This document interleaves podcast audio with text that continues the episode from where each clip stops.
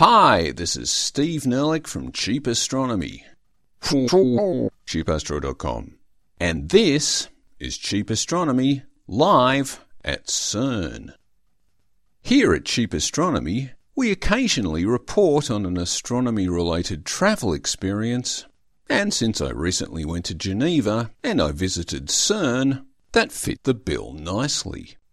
CERN is an acronym for an old title in French, which the French don't use anymore, which roughly translates to the European Laboratory for Nuclear Research, but its actual title in English is now the European Organisation for Nuclear Research, and it's pretty much the same in French. Nonetheless, everyone remains happy to keep calling it CERN, even though it's an acronym that doesn't stand for anything now. Also, as soon as you start saying the European Organisation for Nuclear, someone will quickly stop you to clarify that it's not really nuclear, since that sounds like it's about nuclear energy or even bombs. CERN is actually about particle physics and not much else. CERN was established in 1954 and has hosted a number of particle colliders over the years, some of which have since become part of the Large Hadron Collider, the LHC, which is currently the largest particle collider in the world.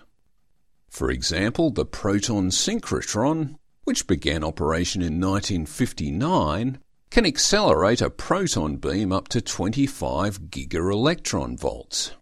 It feeds an already accelerated proton beam to the SPS, the superproton synchrotron, which began operation in 1976 and can accelerate proton beams up to 450 gigaelectron volts.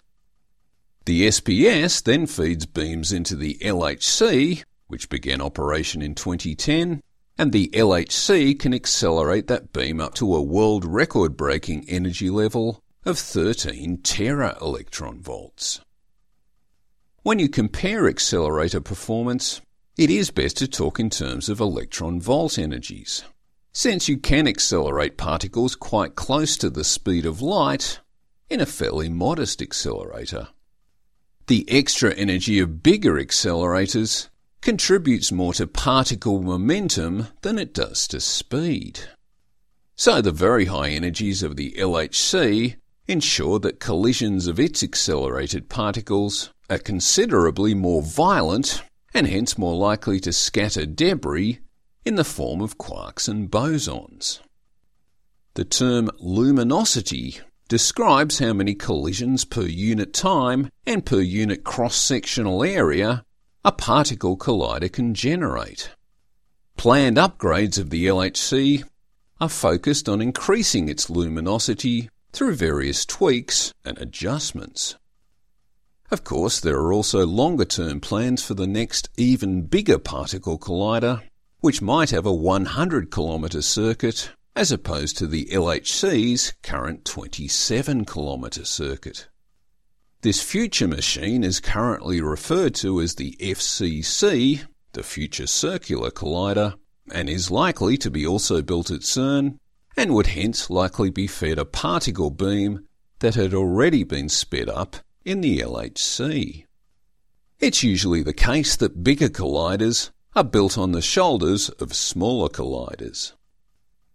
Within the LHC, as with most particle accelerators, the acceleration of charged particles is driven by mechanisms called radio frequency cavities. Within those cavities, the polarity of an electromagnetic field is switched from positive to negative as positively charged protons or other hadrons pass by. This process tends to bunch up groups of particles, since for any field switch, some particles in the right position will be accelerated while others won't. This bunching up is actually a good thing as it creates high density packets of particles that will then produce higher luminosity collisions whenever two such bunches collide. The electromagnets you often hear about in particle accelerators are really just there to steer and shape the particle beam rather than accelerating it. Steering is obviously important, since the LHC is a big circle rather than a straight line. You can build linear accelerators, which do have straight line beam paths, but the advantage of a circular accelerator is that you can run two beams in opposite directions before colliding them, and you can keep giving those beams a repeated acceleration kick as they go round and around. The disadvantage of a circular accelerator is that particle beams lose energy when they're bent around a curve.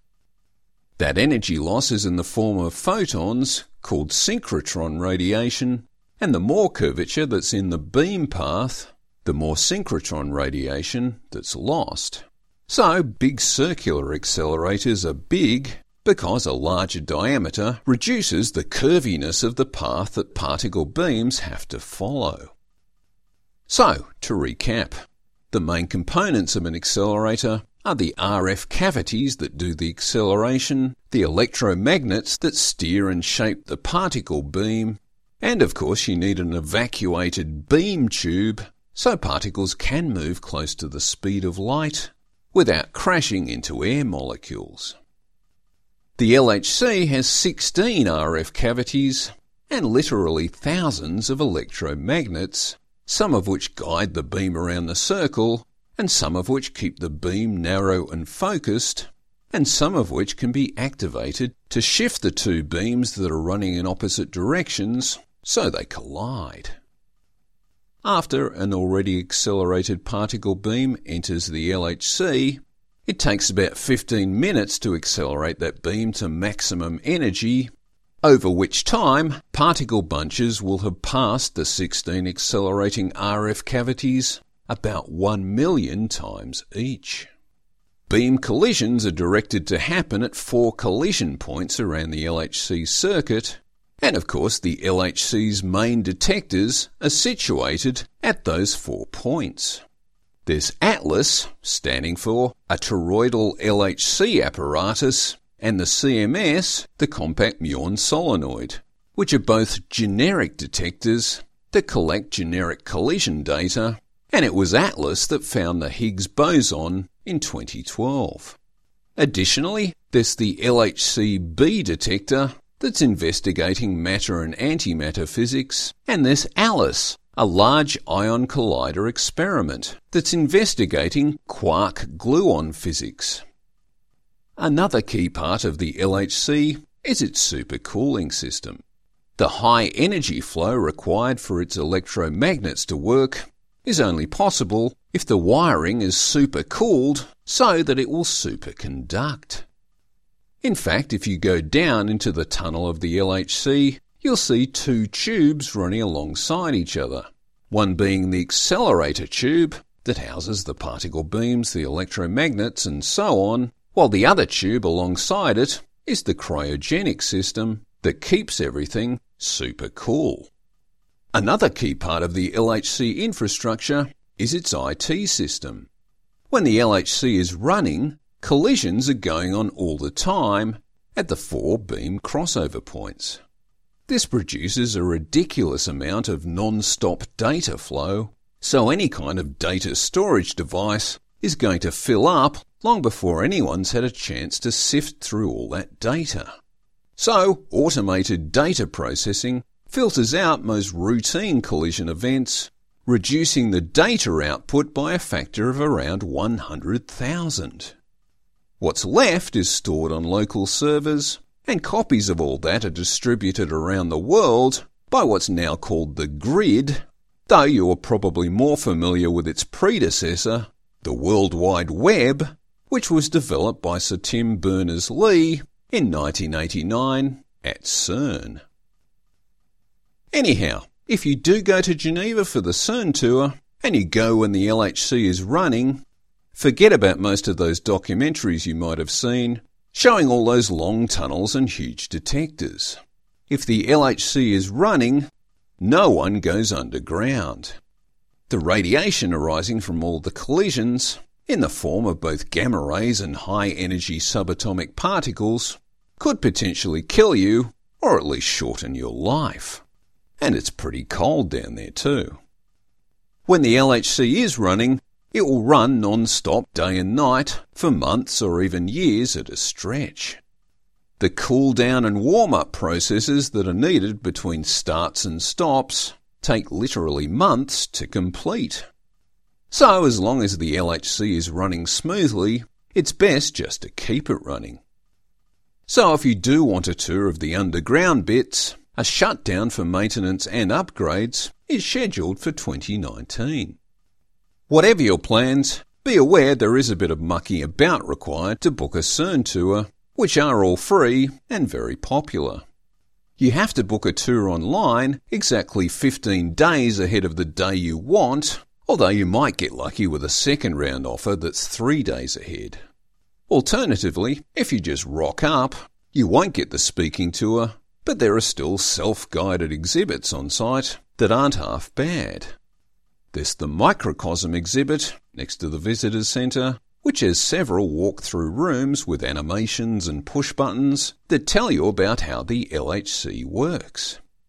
And on the other side of the tram lines, there's the Universe of Particles exhibit inside the Globe of Science and Innovation, which covers more of the theoretical side of particle physics and actually gives string theory a lot more plausibility than you might have inferred from listening to some cheap podcast. Thanks for listening. This is Steve Nerlich from Cheap Astronomy, www.cheapastro.com. Cheap Astronomy offers an educational website where you can always order the quark gluon soup. No ads, no profit, just good science. Bye.